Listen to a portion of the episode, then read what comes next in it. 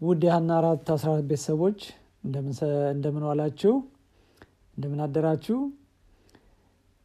እንግዲህ በትናንትና ሁለት ምዕራፍ ሰላሳ ስምንትን ጀምረናል። ምዕራፍ ሰላሳ ስምንት ስለ ልጆች እድሜ ተፈጥሯዊ የሆነውን ማንነትና ባህሪያቸውን መርምሮ ማወቅ መለየት የሚለውን ርዕስ ነው የጀመርነው። በዚህ ርዕስ አስራ አንድ ነጥቦች እንዳሉት ጠቅሼ ነበር እንግዲህ ከአስራ አንዱ ነጥቦች ትናንት ሶስቱን የተመለከት ነው ሶስቱም ነጥቦች ልጆች በእድሜያቸው የሚያስፈልጋቸው እንድናደረግ እንዳንቸኩል የሚጠቅሰውን። ሁለተኛ ደረጃ ደግሞ እያንዳንዱ የእድሜ እርከን ከእድሜው ጋር የሚሄድ ነገር ስናደረግ የራሱ ውበት እንዳለው ሳይቸኩሉ ልጆች ያለ እድሜያቸው ሌላ ነገር ላይ እንዲደርሱ ከመጣር በእድሜያቸው የሚመጥነውን ነገር እያደረጉ ሲሄዱ እሱ ራሱ ውበት እንዳለው። በሶስተኛ ደረጃ ደግሞ የተመለከት ነው በአንድ ቤተሰብ ውስጥ ተፈጥሯዊ የሆነ ማንነት እና ባህሪ ልዩነት ስላለ ይሄንም ጠንቅቆ ማወቁ የልጆችን ባህሪ ለመቅረጽ ከሚደረገው ስራ ጋር አስቀድሞ ማወቅ ያለብን ነገር እንደሆነ የሚጠቅስ ነው ያየ ነው ዛሬ ተጨማሪ ሶስት ነጥቦችን በክፍል ሁለት እንመለከታለን። ከዛ በፊት ግን አጭር ጸሎት አድርጌ ጀምራለሁ እሺ እንጸልይ። ቅዱስ የሰማ አባታችን ወይ እናመሰግናለን ስለሰጠህን እድል። ጌታዊ ስለዚህ ትምህርት እናመሰግናለን። በዚህ ትምህርት ደግሞ ጌታዊ በእያንዳንዱ ነገር በማስተዋል በዕለት ተዕለት ህይወታችን ለልጆቻችንም ለራሳችንም ተግባራዊ ለማድረግ እንድንችል ጌታዊ ማስተዋልና ጥበብ እንድሰጠን የአንተ የመንፈስ ቅዱስ ምሬት ያስፈልገናል ጥበብ ያስፈልገናል። እግዚአብሔር አምላክ ሆይ የልጆቻችንን ባህሪ ለይተን በማወቅ ለባህሪያቸው ጌታዊ በሚመጥን እነሱን በማያሳዝን በማይጎዳ መንገድ ልናስተምራቸው ልንገስጻቸው በምንችለው መንገድ ይህም ደግሞ ጌታዊ ለማድረግ ማስተዋልና ጥበብ ስለሚያስፈልግ ይህም ደግሞ ጌታዊ የሰጠህን ትምህርት ይህን ለማሳደግ የሚጠቅም ስለሆነ ጌታዊ በትክክል እየተከታተልን እያስተዋልን በህይወታችን የምንተገብረው እንዲሆንልን ለእያንዳንዳችን ጌታዊ ማስተዋልና ጥበብ እንድሰጠን መንፈስ ቅዱስ ደግሞ ጌታዊ በየጊዜው ይህን ነገር እንድናደርግ እንዲያስታውሰን እንዲረዳን እንጸለያለን ዛሬም ደግሞ ጌታዊ በምንማረው ሀሳቦች ላይ ማስተዋል እንዲኖረን እያንዳንዳችን አግዘን በኢየሱስ ስም አሜን። እንግዲህ በክፍል ሁለት የምንመለከተው ከትናንቱ የቀጠለ ነው። ትናንት ሶስት ነጥቦችን ተመልክተናል። ዛሬ አራተኛውን ነው የምንመለከተው። ሶስት ተጨማሪ ነጥቦችን ነው የምናየው። በአራተኛው ነጥብ ላይ የተጠቀሰው እንግዲህ የእያንዳንዱን ልጅ አእምሯዊ አስተሳሰቡና ባህሪውን መገለጫዎቹን የልጆቻችን እያንዳንዳቸውን ለይቶ ማወቁ አስፈላጊ ነው በሚል ሀሳብ ላይ ያተኩራል። አንደኛው ነጥብ እና ምንድን ነው የሚለው? እያንዳንዱ ልጅ ሲወለድ ለወላጆች ይዞ የሚመጣው ተጨማሪ ኃላፊነት አለ ይላል። ተፈጥሯዊ ማንነትና ዝንባሌያቸው ባህሪያቸው የተለየ ስለሚሆን ወላጆች ከመጀመሪያው ይህን ማጥናትና መገንዘብ ይኖርባቸዋል። ወላጆች የልጆችን የተሳሳተ ዝንባሌ በማረምና መልካም የሆነውን ባህሪ ደግሞ በማበረታታት ኢንከሬጅ በማድረግ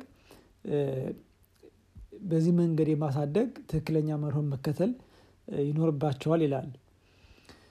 ይህን ለማድረግ ደግሞ ተፈጥሯዊ የሆነው የወላጆች አድሏዊነት ያ ባህሪ መጀመሪያ መስተካከል አለበት ይላል። እና አንዳንድ ጊዜ ሳናስበው አድላዊነት ሊኖር ይችላል በልጆች መካከል። ስለዚህ ይህንም ደግሞ ውስጣችንንም የልጆችን ባህሪ ብቻ ሳይሆን የራሳችንንም ያለንበትን ሁኔታ ማወቅ ልዩነት እንዳናረግ ልጆች ደግሞ በጣም ነው እንደዚህ ነገርን ቶሎ ፒክ ያደርጋሉ።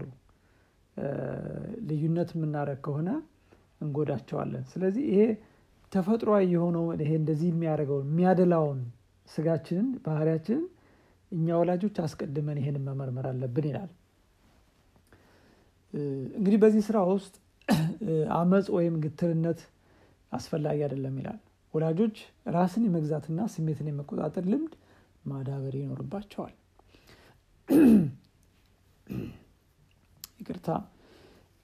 ይህንም ልምምድ በልጆች አእምሮና ልብ ላይ በመልካም ገጽታ ለመገንባት ትልቅ አስተዋጽኦ ይኖረዋል፣ ተጽዕኖ ማድረግ ስለሚችል ስለዚህ ግትርነት፣ አመፅ ያለው አይነት አስተዳደግ ልጆች ላይ ማንጸባረቅ ያለብንም ይላልና ስለዚህ አስቀድመን ራሳችንን መመርመር መልካም ነው። እና በዚህ መንገድ እንግዲህ የልጆችን ባህሪ መገንባትና ማስተማር ይቻላል። ይሁን እንጂ ይላል የልጆች ተፈጥሯዊ ማንነትና ዝንባሌ እንዲሁም ባህሪ የተለያየ ስለሆነ ሁሉንም ልጆች በተመሳሳይ መንገድ ለማስተማርና ለመቅረጽ መሞከር ችግር ያመጣል ይላል። ስለዚህ ይህን አናድርግ የሚል ምክር አለው። ልጆችን ባህሪያቸውን ማጥናት፣ በባህሪያቸው መንገድ ደግሞ ማስተካከል የምንችለውን የማስተማር ዘዴ ከእያንዳንዱ ልጅ ጋር የሚገጥመውን ነገር እያስተካከልን እንደ ልጁ ባህሪ እና ማንነቱ ለማስተማር እንሞክር ይላል። ስለዚህ ጥናት ማድረግ አስቀድመን ጥሩ ነው ይላል። ሁለተኛው ነጥብ በዛሬው ክፍል የምንመለከተው የልጆችን ባህሪ ከማወቅ አንጻር እንግዲህ ደካማና ጠንካራ ጎናቸውን እናውቃለን እና ምንድን ነው የሚያሳስበው እዚህ ላይ ጥሩ የሆነውን ወይም ልጆች psychologically ድካም ያለባቸውን እሱን ከፍ ለማድረግ ማበረታታት፣ ጥሩ የሆነውን መደገፍ፣ አደገኛ የሆነውን ባህሪ ደግሞ ቶሎ በጊዜ ማረም፣ ልማድ ሆኖባቸው ከመቅረቱ በፊት እሱን ማረም አስፈላጊ ነው ይላል። አንዳንድ ወላጆች ይላል የልጆችን ባህሪና አስተሳሰብ በትክክለኛ መንገድ የመቅረጽ የማስተካከል ስራ ስራ ላይ ግዴለሽ ይሆናሉ።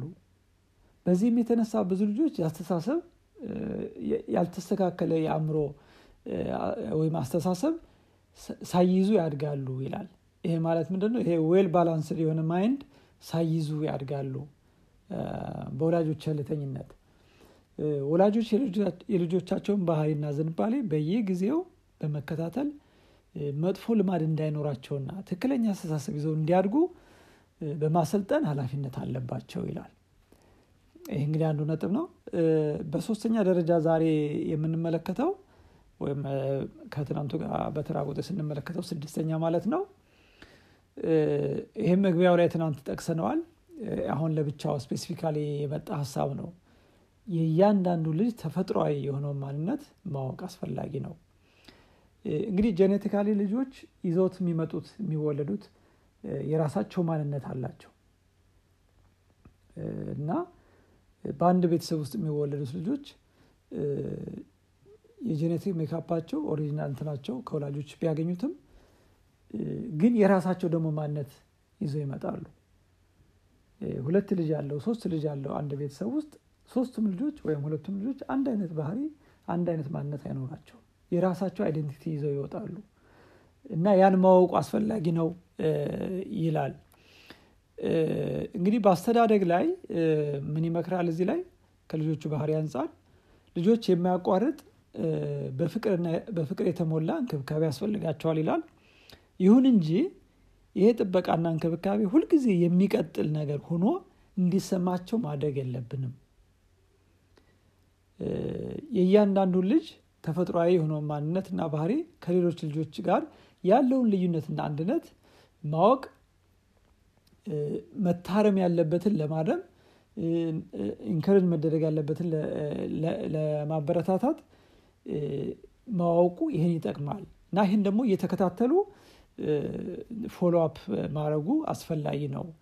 ያው እንደምናውቀው የልጅ አስተዳደግ የባህሪ ቀረጻ የአንድ ቀን ስራ አይደለም። እና በየእድሜያቸው በአስፈላጊው መንገድ የማያቋርጥ ክትትል ያስፈልገዋል። እና በዚሁም ደግሞ ባህሪያቸውን በየጊዜው የሚቀያየሩ ባህሪያቸውንም ከእድሜ ጋር ደግሞ ማወቅ ይኖርብናል።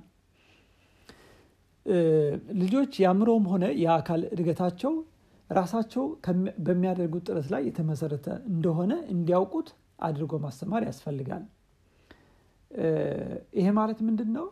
የራሳቸው አስተዋጽኦ እንደሚኖር ይሄ አካላዊና አእምሯዊ እድገት እኛም እናስተምራቸው እንዳለ ሆኖ ነገር ግን ራሳቸው የሚያደርጉት ጥረት ወሳኝ እንደሆነ ማስተማር። ይሄ ማለት ምንድን ነው? መጽሐፍ ማንበብ መጀመር፣ ስራ መልመድ፣ እንደዚህ የተለያዩ አክቲቪቲዎች ራሳቸው የሚያደርጓቸውን በእድሜያቸው እንደዛን እየተለማመዱ ማደግ አለባቸው። ይሄ አካላዊና አእምሯዊ እድገታቸው የተስተካከለ እንዲሆን ይረዳቸዋል ይላል። ደስተኝነት በራስ ወዳድነት ስሜት ላይ የተመሰረተ አለመሆኑን ቀደም ብለው ሊማሩ ይገባል። ደስታ የሚገኘው ግን በስራ ሂደት ውስጥ መሆኑን መለማመድ አለባቸው። ጎን ለጎን ደግሞ እናት ልጇ ደስተኛ እንዲሆን ጥረት ማድረግ አለባት። ይሄ ማለት ምንድን ነው? ልጆች በእነሱ አቅም ሊያረጉ የሚችሉትን እያረጉ በአቅማቸው ትንሽ ነገር ሲሰሩ በጣም ደስተኛ ይሆናሉ። ማድረግ መቻላቸውን እያረጋገጡ ሲሄዱ መቻል የሚችሉ መሆናቸውን እኛ ደግሞ feedback ስንሰጣቸው የሰሩትን ነገር በጣም appreciate ስናደርግላቸው ያ ራሱ የደስታ ምንጭ ይሆንላቸዋል። ጥንካሬ ይሰጣቸዋል። ይሄ ራስን የመቻል እንትን develop እያደረጉ ይሄዳሉ እና የአእምሮና የአካል እድገታቸውን መመጣጠን ከዚህ ጋር አብሮ ይሄዳል።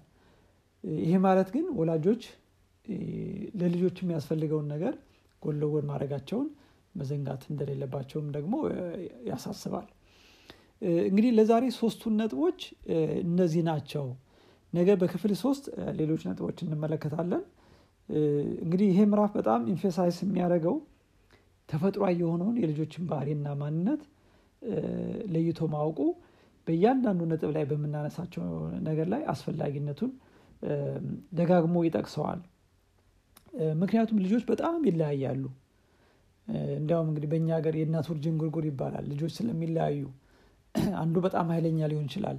አንዱ በጣም ለስለስ ያለ ባህሪ ሊኖረው ይችላል። አንዱ በትምህርቱ በጣም ጎበዝ ሊሆን ይችላል። አንዱ መካከለኛ ሊሆን ይችላል።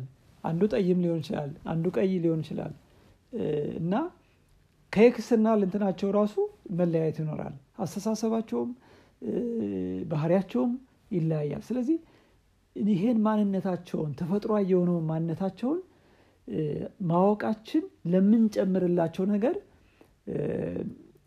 ዘዴውን ለመምረጥ ይጠቅማል። ምክንያቱም አንድ አይነት አይሆንም ሪያክሽናቸው ልጆች። ስለዚህ ማንነታቸውን አስቀድመን ማወቁ ከእድሜያቸው ጋር የሚመጣውን ነገር ለማዘጋጀት እንደሚጠቅም በአትኩሮት ይተነትናል ትምህርቱና እርሱ ዋናው እዚህ ላይ ትኩረት ያደርጋል። እንግዲህ የዛሬውን ክፍል ሁለት በዚሁ ጨርሳለሁ። ነገ ደግሞ በክፍል ሶስት እንደገና እመለሳለሁ። እንግዲህ ይህን እየደጋገምን እያሰብንበት እስከዛሬ ከትናንት እንደጠቀሱት እስከዛሬ ከልጆቻችን ጋር ባለን interaction ምንድን ነው የጎደለ ነገር እስካሁን ወይስ የተሻለ ነገር ያረኩት ምንድን ነው? ከዚህ ትምህርት የምጨምረው ነገር ያላረኩት እኔ አለ ወይ ብለን ራሳችን እንየውን መርምረው ከልጆቻችን ጋር ያለን interaction ደግሞ እያሰብን የሚጠቅም ነገር ልናገኝበት ስለምንችል ይህንም ማሰቡ ጥሩ ነው። እንግዲህ ጌታ ሁላችንም ይባርከን። እግዚአብሔር ይርዳን። መልካም ጊዜ ይሆንላችሁ። ሰላም ዋሉ።